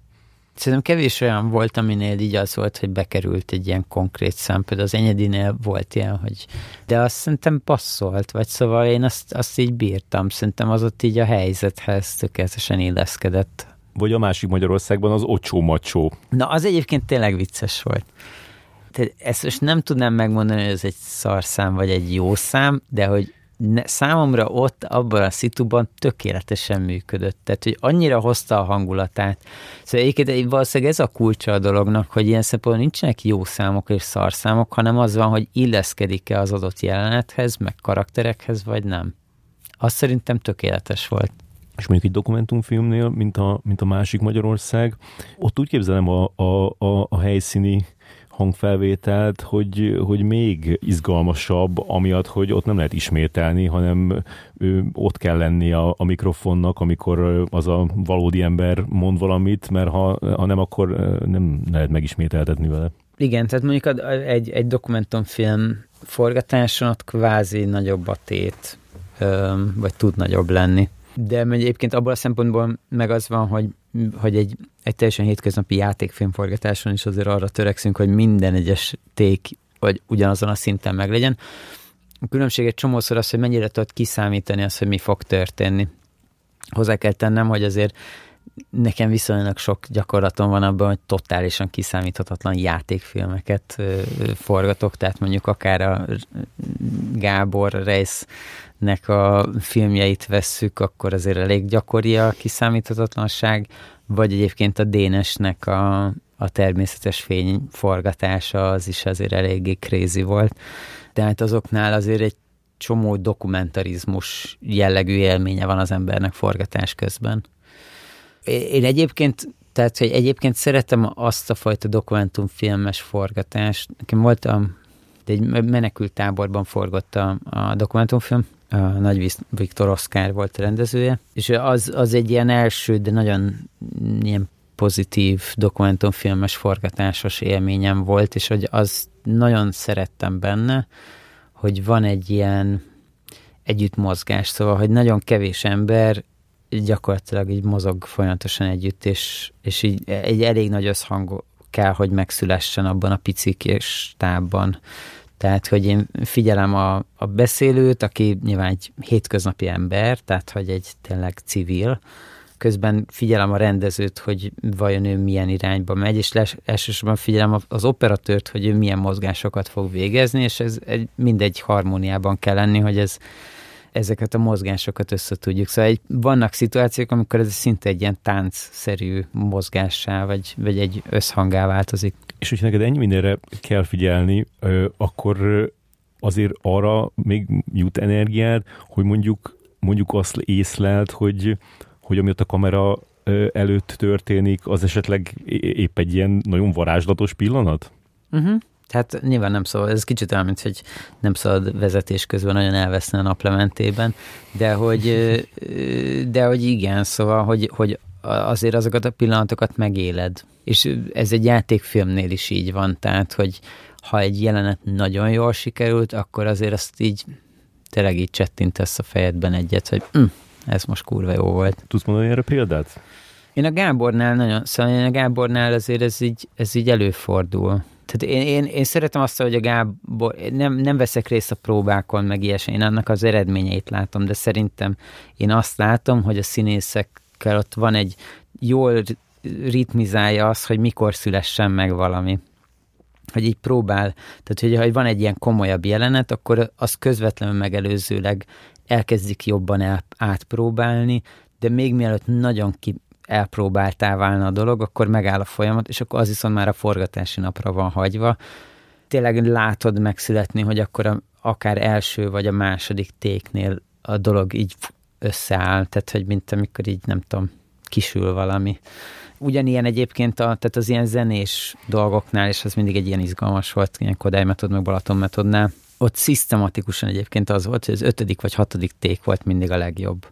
Egyszerűen az van, hogy így nyilván ezek a zenészek már egy részben zenéltek együtt, van ebbe beledobva mondjuk egy kórus, vagy még nem tudom, vonósok, vagy bármi, ami nem szokott benne lenni, és akkor az első, mit tudom én, három az még nagyon-nagyon próbálgatjuk. Közben szerencsétleneknek mozogniuk kell a térben ide-oda, amoda jelbe, megfelelő időben, hogy aztán bele tudjanak kapcsolódni a többi zenész. Szóval egy rettenetesen bonyolult, de hogy megy ez a, ez a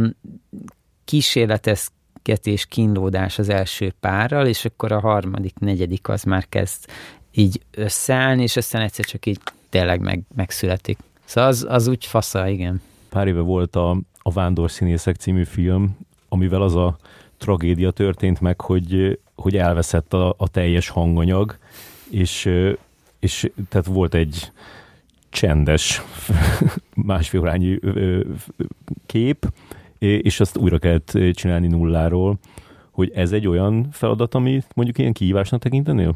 Hm, hát szerintem én átszaladnék a világ másik oldalára ez elől a feladat elől. Ez, ez nem, nekem nem úgy hangzik, mint egy ilyen fú, ebben mennyi kreativitás van. Tehát, hogy ez, ez kinkes erre. Na, én, én egyébként szeretek szinkront csinálni például, vagy hát van, akivel szeretek, van, akivel kevésbé, szóval, de hogy egyébként maga a szituáció az nem ijesztel, tehát szerintem az egy er, nagyon érdekes dolog figyelni az, hogy, hogy kijön a, a színészből, ki tud jönni megint egy olyan a, ö, szereplés, ami éleszkedik a képhez, meg az, hogy így kinél, hogy, tehát mondjuk, mit tudom én, nekem a Nagy Zsolt nagyon rövid a, a Schilling Árpádnak volt egy darabja, amihez voltak ilyen videós betétek, és akkor ott volt a Nagy Zsoltnak is egy, egy rövid rész, amit le kellett szinkronizálni egy, egy szituációt, és így az volt, hogy bement a stúdióba, elindítottam a felvételt, és konkrétan nem tudtam, hogy most elindítottam a felvételt, vagy még az eredetit hallom, mert annyira pontosan ugyanaz hozta a csávó, mint amit eredetileg hozott. Szóval, hogy így ilyen, tényleg ilyen vérfagyasztóan tök ugyanolyan volt. Szóval, van, akinek rohadtul megy ez, van, akinek nagyon nehezen, és hogy ez egy, ez egy nagyon érdekes dolog szerintem, de nagyon kínlódós, és abból hiteles, nagyon sokat kell utána vágni, nagyon sokat kell, és akkor amikor már van 15 felvételed ugyanabból a mondatból, akkor egy idő után iszonyatosan nehéz megállapítani, hogy most melyik a kevésbé szar. Tehát, hogy így meg úgy gondolom, hogy, hogy ezt egy, egy, egy olyan filmnél csinálná meg szívesen az ember, ahol tényleg azt érzi, hogy e, e, e ezen érdemes szenvedni ennyi. Tehát mondjuk, ha Reis Gábor filmek eltűnik, nem, nem tudom, hogy a, a, a vándor... ne adja az Istenem. Színészek megérte. De egyébként most kíváncsi tettél, nem vágom ezt a filmet, de most kíváncsi tettél, hogy vajon ez hogy sikerült. Mm. És nagy különbség van egy olyan hang között, amit mondjuk mozi fogyasztásra csinálsz, meg amit aztán nem tudom, tévés nevezzük így hangnak? Majdnem minden film, amint dolgozom, az igazából elsődlegesen tévé, vagy mozis bemutatásra mm, van, tehát az, azzal a szemünk előtt készítjük. Tehát én a rövid filmeket is alapvetően, még akkor is, hogyha fogalmunk nincs arról, hogy ez valamilyen pozitívabb fesztiválos életet befut de hogy, hogy én mindig szeretem lekeverni 5.1-ben mozira a dolgot, mert ha viszont oda kerül, akkor már van egy megfelelő hangja, és hogy azok a, az a megfelelő körülményben dol, között dolgozunk, ami szerintem megillet egy filmet. Szóval igazából mindig azzal a szemem előtt dolgozok azért ezeken, és nagyon kevés az, ami mondjuk ilyen kifejezetten netre, vagy ilyesmi ö, van. Inkább azt gondolnám, hogy így hangerőkben van különbség, tehát hogy, tehát, hogy más, más hangossága van ezeknek, meg más dinamikával lehet dolgozni de úgy összességében esztétikailag, ha erre gondoltál, akkor ez nincs ilyen, hogy... Igen, arra gondoltam, hogy, hogy, hogy vajon, ahogy mondjuk sok rendező nagyon ragaszkodik, meg nagyon szeretné, hogyha moziban néznéd meg a, a filmjét, hogy, hogy te is úgy gondolod, de hogy a, az a hang, amit előállítasz, az azért moziba jön át igazán. Igen. Erre viszonylag könnyű válaszolni, szóval ez tehát, hogyha összehasonlítom azt, hogy valaki egy telefonon néz meg egy filmet, vagy nagyvászon, akkor a hatás szempontjából, tehát hogy nem azért, mert mondjuk azért sok izzadságos órán majd nem fog kijönni, hanem egyszerűen az van, hogy hát az akkor fog igazán hatni. És ezt magamon is érzékelem, mint tök hétköznapi néző. Ha elmegyek megnézni a moziba valamit, és nagyvásznon nézem, akkor egyszerűen jobban látom, tehát jobban kijönnek a részletek.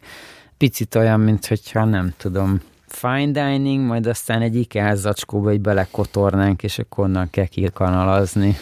És a filmek közül, amikben dolgoztál, melyiknél érezted azt, hogy így mehetett volna nagyobb kört is, hogy így, így, így, így több volt benne. Nekem a, a szerintem tök szép kört ment a, a, a szimbiózis, de ma, ma megnéztem hogy az, a film annyira zseniális, hogy, hogy tényleg az nincs, nincs, amit nem, nem érdemelt volna meg akkor a kör hogy neked melyikkel kapcsolatban ilyen érzésed? Hát van, van egy, mondjuk ez mindig nem elérhető online, de van a Turei Balázsnak, akinek most egyébként az új filmje egy elég jó kört fut éppen, de volt egy előző a Róma bukás, szerintem az egyébként egy brutál hosszú, tehát 24 perces rövid film, szóval szerintem az így esélytelen egy fesztiválosztatás szempontjából. Tehát nincs az a fesztivál, amelyik beválogatja. Ez egy elég nagy tanulság volt szerintem mindannyiunknak. De egyszerűen az egyébként egy, egy, egy tök izgalmas, jól sikerült ilyen disztópikus Magyarországot nyomokban tartalmazó disztópia. Azt már tisztáztuk, hogy, hogy, hogy nagyon jó karban tartod a filmográfiádat, és, és, és csak szuper dolgok kerülnek bele, de hogy van, a, ami ebbe a te műfajodba, ami a, a, a pénzes meló? Tehát, hogy amit még lehet csinálni, és amivel lehet ö, többet, vagy valamennyit ö, keresni? De mondjuk reklám, az nem tudom, hogy, hogy van-e. A bödörék volt az egyetlen, amikor elkurvultam. Szerintem életemben nem fizettek olyan jól. De ezt lehet, hogy nem kell. Ja, de az úgy sincs már. De mindegy, nyugodtan fizessetek majd még a legközelebb is ennyit.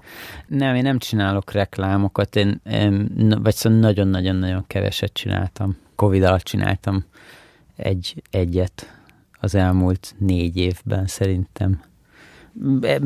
Másban vagyok, szóval, hogy így volt egy csomószor, hogy felhívtak, és mindig azt kellett mondanom, nem bántam olyan nagyon, csak hogy alapvetően az volt az igazság, hogy hát most én utómunkázok a következő három hónapban. Szóval, hogy így az egy másik életpálya szerintem, és biztos, hogy jobban lehetne keresni vele, meg jobb az órabér, de egyébként egy csomó más is van. Tehát én például forgatni is részben azért sem, szerintem, szerintem alapvetően szét kell, hogy váljon azért így a napi szinten az, hogy az ember forgat, vagy, vagy utómunkázik, mert egyszerűen el kell mélyedni valamelyik irányba. Ettől meg bízom benne, hogy nem szar az, amikor elmegyek forgatni, csak hogy akkor oké okay, arra, mit tudom én, két-három hónapra, vagy még két hónapra, akkor arra fókuszálok, és akkor azt csinálom, oké, okay, de hogy igazából amiben szellemileg elmélyedek, az az, az utómunka. És az mindig csak egy film. Ezt a, nem, ezt a... sajnos, sajnos az van, hogy párhuzamosan legalább négy, oh. vagy szóval egy alaphangon. Mert ezt a Balázs Ádám mondta itt a, a műsorban, hogy, hogy ő neki muszáj egy filmre koncentrálnia egy időben, és akkor azt végigvinni, és akkor jöhet a következő, de azt nem tudja megcsinálni, hogy délelőtt izé, nyugati nyaralás, délután meg izé, magasságok és mélységek.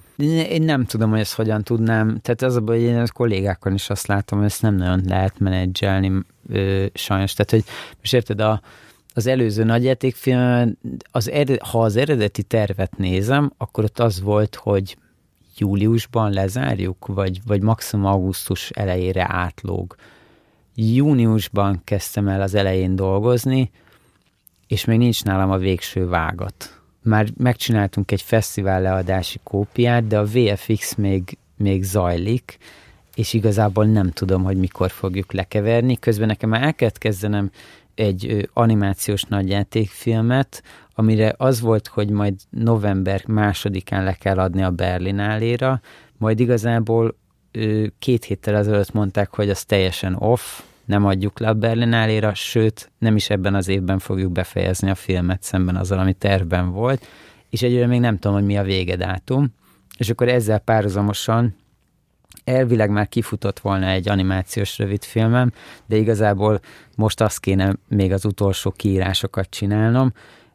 Közben elkezdtem a múlt héten egy új animációs rövidfilmet, és azt tudom, hogy még novemberben lesz egy, és közben forgatok egy dokumentumfilmet. Nem tudom. Nyilván az is egy probléma, hogyha az ember nem tud nemet mondani, tehát hogy ez az én felelősségem is egy bizonyos szinten, de hogy az a baj, az utómunka az iszonyatosan csúszkál.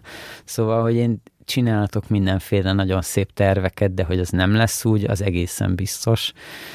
Ö, szóval ez egy, ez, ez egy küzdködés, és az a baj, hogy ez inkább rosszabb irányba megy. Tehát, hogy ez, például ez a VFX, ez egy számomra egy nagyon új dolog, hogy totálisan elcsúszik az időrend, és így mindenki csak nagy kerek szemekkel néz, hogy ja, hát igen, hát ez most nem úgy sikerült, de hogy igazából ilyen fél éves csúszások, szóval én ezt, ilyet még nem láttam. De ez tök szerencsés, hogy ha, ha igényes ö, munkákból ki tudod tölteni az időt, és meg, meg tudsz élni belőlük. Ja, igen.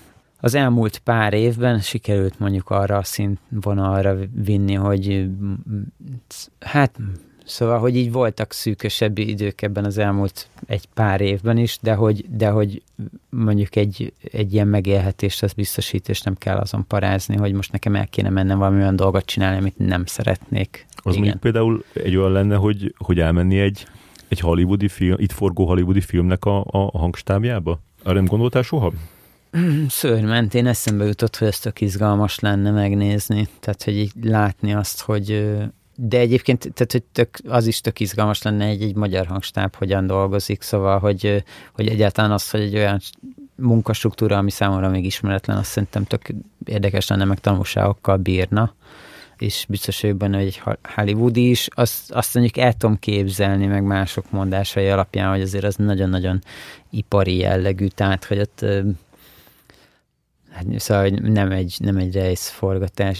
Mindegyiknek megvan a maga nehézsége, meg, meg a szépsége, ebben biztos vagyok. Tehát, hogy mondjuk a Gáborral való forgatás ez néha nagyon kaotikus és kiszámíthatatlan, viszont legalább nagyon otthonos közeg, és, és, és barátságos, és ö, együttműködő, és nem tudom, manufakturális. Ezzel szemben meg mondjuk egy ilyen hollywoodi az meg egy ilyen valószínűleg nagyipari daráló érzet, viszont biztos nagyon hatékony. Az újra filmben, hogy nem te voltál a, a, a helyszíni hang, abban nem dolgozol egyáltalán? Tehát a... Előre láthatóan az utómunka az hozzám fog befutni. Hát azt nem tudom, hogy mikor. E, engem már megfenyegettek azzal, hogy az év első pár hónapjában lesz majd a hangutó munkája, azt nem tudom, hogy így lesz-e. És hogyan vigyázol a hallásodra? Nincsenek ilyen nagy praktikáim. Mivel Szok... kenegeted a füledet? Libazsírral. Hát nem tudom, én szoktam menni partikban, meg technopartikban, meg... De van a fejeden ilyen, ilyen ipari... És nem, szó, van a, tehát egyébként az előfordul, hogy viszek magam a biztonság kedvéért füldugót. Lányt, hogy amin keresztül a zenét azért hallom. De szerencsére nem baszatják annyira a, a zenét, szóval... A lakók hogy, tesznek róla. Hát nem, vagy, vagy tehát, hogy így, hogy így meg szoktam, tehát, hogy járok fesztiválra is egyébként, zenei fesztiválra, és mondjuk volt olyan, amikor már, amikor azt éreztem, hogy kicsit hátrébb kell mennem, mert ez most hangos, tehát ilyen szempontból vigyázok rá, hogy ha egyértelműen ez most nem tesz jót nekem, akkor, hmm. akkor ki, kijebb megyek belőle, de egyébként viszonylag kultúrált hangerőn szólnalnak meg most már. És igazából az van, minél jobb a, egy hangosítása például egy koncertnek, vagy egy partinak, annál halkabban kell, hogy megszólaljon, mert annál részletgazdagabb lesz. Tehát, hogy ez onnan tudod felismerni, hogy igazából tudsz beszélgetni a melletted állóval, anélkül, hogy kiszakadna a torkod. Én, én egyébként én viszonylag halkan szoktam keverni, tehát nekem pont az szokott az egy ilyen nehézségem lenni, hogy szerintem én halkra keverem a filmeket, mert egyszerűen nekem az tetszik. Ettől viszont néha halkabban szólal meg a moziban, mint ahogy én szeretném. De hogy igen, tehát hogy, hogy kevés az, amelyik ilyen nagyon-nagyon durván, de mondjuk pont nem tudom, a Mangini meg ilyesmi, szóval ez a vonal azért ott, ott, ott az tud probléma lenni, és szerintem egy kicsit Szerintem ők csalnak egy csomó esetben. Tehát ez főleg a Dark Knight-ról például így hír lett, hogy kb. kizár dolog, hogy ne füldugóval keverték volna végig, mert annyira elbaszottul hangosan keverték le, hogyha ténylegesen a műszereket oda tekerték, ahol hivatalosan kéne, hogy legyen. És mit gondolsz erről a, a, a vonalról, ami például a, a Dark Knight, de aztán még jobban a, a, a Tenet, hogy hogy úgy keverni a hangot, hogy ne lehessen érteni, amit beszélnek a, az emberek a vásznon. Egy érdekes trend. Ha, ha arra megyünk, hogy legyen minél hangosabb, akkor ezt nyilván technikailag megoldható, de hogy ez kinek jó, az az erősen kérdéses. És az is kérdéses szerintem, hogy ez hatékony, tehát hogy hatásában dramaturgiai hatásában működik-e, mert ha mindig minden rohadt hangos, akkor igazából semmi nem annyira hangos. Vagy vagy ha igen, akkor meg kimész a moziból, mert nem bírod elviselni.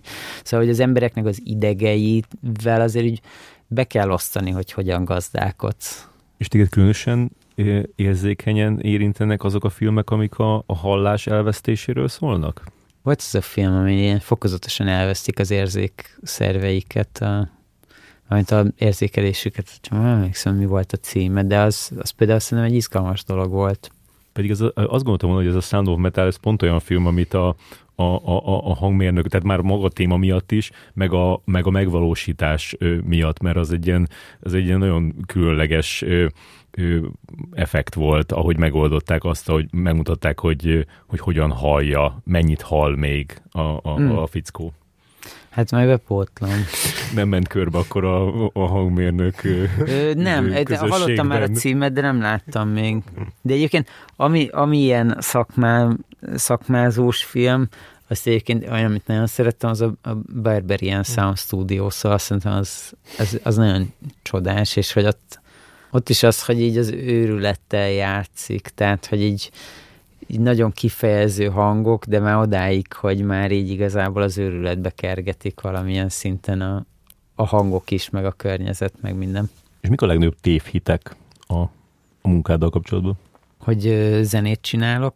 Szerintem azt nagyon sokan, ez az első, hogy á, filmeknek hangot, tehát akkor zenét, meg te írod a zenét? Meglepődnek az, az emberek, hogy nem minden forgatási hang, ami így megjelenik a moziban, a hangokban. Tehát, hogy mindenki abból indul ki, hogy akkor ez hát az, itt, az a forgatáson így volt, és egy kicsit az is van, de szakmán belül is, hogy ha fúj a szél, vagy esik az eső, ott akkor ez miért nem jó nektek? Hát azért, mert hogy szeretnénk külön kezelni, mert itt most nem az a lényeg, hogy fúj a szél, vagy esik az eső, azt oda tudom tenni utólag is. Ö, ellenben a kedves szereplőnek a hangját, azt nagyon nehéz ö, tisztítani utána. Ez kicsit ilyen filozófia, nem? Hogy, hogy valaki úgy áll hozzá, hogy ha esik az, elkezdett esni az eső, vagy elkezdett fújni a szél, akkor a, a, annak van egy ilyen, ilyen valóság hűsége, és az, az, azért jó, és te pedig úgy gondolod, hogy, hogy a, a hatásokat majd ti megteremtitek. Igen, tehát mi nem a, nem a valóságot szeretnénk, mi egy filmet akarunk csinálni. De vannak ilyen puri, purista izé, hangmesterek, akik így, nem tudom, mint a dogma filmek, de mi akkor is a, a, csak a valóság, és minden más az már, az már, az már meghamisítása. Fú, nem tudom, de az biztos, hogy ez az ideg, tehát hogy ez így az őrületbe kergeti akkor valószínűleg a rendezőket. Én nem vagyok hajlandó más hangot belerakni. Nem, szerintem az nem, nem, tudod, nem tudsz hm. túlélni. Én tehát arra is rá szoktak csodálkozni, hogy, hogy sok hangtárból szed, szedett hangot használunk. Igen, arra én is azt gondoltam, hogy, hogy a, a, a, abban lehet egy ilyen, egy ilyen purista hozzáállás, hogy nem én minden hangot magam fogok megteremteni, amit használok, és nem fogok a BBC-ről letölteni. Hát lehet ez, de hogy az, tehát, hogy produkció legyen a talpán, amelyik ezt meg tudja fizetni. Egy, egy Zeppelin felrobbanása. igen, igen. Kéne most. Hát de ez, tehát az egyik fele az az, hogy vannak olyan hangok, amiket amiket egyszerűen nem tudsz létrehozni úgy abban a formában, vagy nagyon költségesen tudod létrehozni, viszont valaki már ezt megtette, tehát akkor miért ne azt használd. Nyilván, ha nagyon sok pénze van egy produkciónak, akkor igen, akkor vadi új hangokkal fogja feltölteni, és dolgozik rajta 50-60 ember, ami mondjuk Magyarországon nem annyira adatik meg. De van egyszerűen az is, hogy, hogy fel tudnánk venni mi is azt, de nagyon-nagyon sok időbe telne, és nem biztos egyébként, hogy azzal az eredménnyel, mint amire valaki rákészült egy hónapon keresztül, hogy úgy vegye fel azt a fajta hangot, amit, tehát, hogy mondjuk egy mit tudom, kartkihúzás hangot, most biztos, hogy mi is ki tudnánk találni, hogy hogyan lesz a legszebb, de mondjuk az az ember, aki meg felvette azt a hangtárat, másfél hónapot töltött ezzel. És van kedvenc hangod, amit már sokszor használtál? Ugyanazt a hangot? Wilhelm Scream, nem. Egyébként, na, hát nem, szerintem nem. Ha valamit nagyon felismerek, hogy azt már használtam, akkor azért ezt próbálom kerülni. Pedig van olyan, hogy azt gondolom, hogy ezt senki más nem venné észre, hogy tehát, hogy atmoszférákból, meg ilyesmi, de mint elkezdem lejátszani, így válogatom a hangokat, és akkor jön, és akkor azt mondom, hogy ja igen, ez, tudom, erre emlékszem, ezt abban a jelenetben használtam, hogy, és akkor már nyomom is a következőre. Szóval azért inkább próbálok új hangokat keresgélni. Vicces van, hogyha ha mondod, hogy eddig minden filmben volt ez a hang. így, így elhelyeztél volna egy hangot. Biztos, hogy Majd mostantól sokan kezdve. szórakoznak ilyen. Több is Ambrusnak volt egy tök jó cikke arról, hogy, hogy már nem tud zenét hallgatni, mert hogy állandóan kombinál, hogy ezt hogy csinálták meg, meg szóval nem, nem tudja élvezni így, így külön a zenét. Neked a, a munkád az van ilyesmi hatással a, a, az életedre, hogy ahogy érzékeled a, a hangokat? Igen és meg nem is, tehát hogy én tökre tudok filmet nézni, és nem zökkent ki. Még az se, hogy mit tudom én, akár egy ilyen magasabb minőségű sorozatnál hallom, hogy átváltanak portra a puska mikrofonról, tehát hogy így hallom, hogy megváltozik a beszédhang de egyébként oké, okay, könyvelem, hogy ez ez történt, de aztán megyek tovább a sztoriban. És általában, hogyha végig, elkezdek leülni és végignézni egy filmet, akkor ez inkább az, hogy feltűnnek az, a szerintem ötletes dolgok, vagy így vicces dolgok, szóval, hogy mit tudom, én most néztem a szomorúság háromszögét, és akkor ott így szerintem baromi jó jelenet, hogy így izé beszélnek bele a, a Woody Harrelson meg a orosz kapitalista csávó, így beszélnek bele a hangszóróba a hajón, és akkor hogy hogyan oldják meg azt, hogy, hogy máshol hogyan szólal meg ugyanez a hangszóró, és akkor így az oldalról jött, és nem szemből, és hogyha meg benne volt, voltunk a szobában, akkor meg szemből. Szóval, hogy így figyelem azt, hogy hogyan keverik mondjuk adott esetben egy-egy ilyen szituációt, és akkor ez egy picit reményeim szerint elkönyveli az agyam, és e adott pillanatban elő tudom húzni, hogy így az ott tök jól működött. Szóval, hogy ilyen a figyelmem megvan, azt hiszem erre, de ez nem teszi tönkre a filmélményt, és ugyanígy egyébként más szituációkban is, szóval, hogy, hogy mivel a, valahol az a dolgunk, hogy átverjük a, egy csomó másik ember agyát, ezért az is fontos, hogy megfigyeljük, hogy a mi agyunk hogyan reagál bizonyos hangokra, és mi az, amit meghal, vagy mi az, ami furcsán meglepő számomra, és akkor azt így próbálom egy kicsit betáplálni, de igazából megmondom őszintén, szóval nem, ilyen, nem ilyen jegyzőkönyvszerűen, tehát nem, most nem tudnék szerintem felidézni dolgokat ezzel kapcsolatban, csak hogy így annyira sok izgalmas dolog van a mindennapokban, vagy így meglepő, hogy mi hogyan szólal meg. És van ebben a, a szakmában előrelépési lehetőség, mármint számodra? Mert például ott van a, a, a Zányi Tamás, aki stúdiót csinált, az, az talán tűnhet annak, hogy, hogy egy ilyen következő lépcső, vagy lehet gondolom tanítani, de hogy, de hogy van ilyen, amire így, így lehet vágyni. Egyre nem alakult ki egy ilyen nagy tervem azzal kapcsolatban, hogy mi a következő lépcsőfok. Kicsit azt érzem, hogy az, az még mindig az a következő lépcsőfok, hogy, hogy jönnek új filmek, és igazából mondjuk egy ilyen következő lépcsőfok az éppen most áll előttem. Tehát, hogy eddig volt, benne volt a fejemben az, hogy én még nem csináltam animációs nagyjátékfilmet, és most kezdünk igazából el egy animációs nagyjátékfilmet, ami egy cseh, szlovák és magyar kóprodukció, egy cseh rendezővel, Szóval ez egy ilyen új lépcsőfok, és ez számomra egyébként egy fontos lépcsőfok. Ilyen szintű lépcsőfokok vannak ebben, meg az, hogy egyszer majd tök jó lenne egy, nem tudom, horrorfilmnek csinálni, meg szóval, hogy így, ez most így meg tudom fogalmazni, de hogy, hogy ezek legyenek következő olyan filmek, amiket szeretek, meg amikről azt gondolom, hogy jók. Meg mondjuk a, nem tudom, ha vicces, akkor a poénjain később is tudjak nevetni.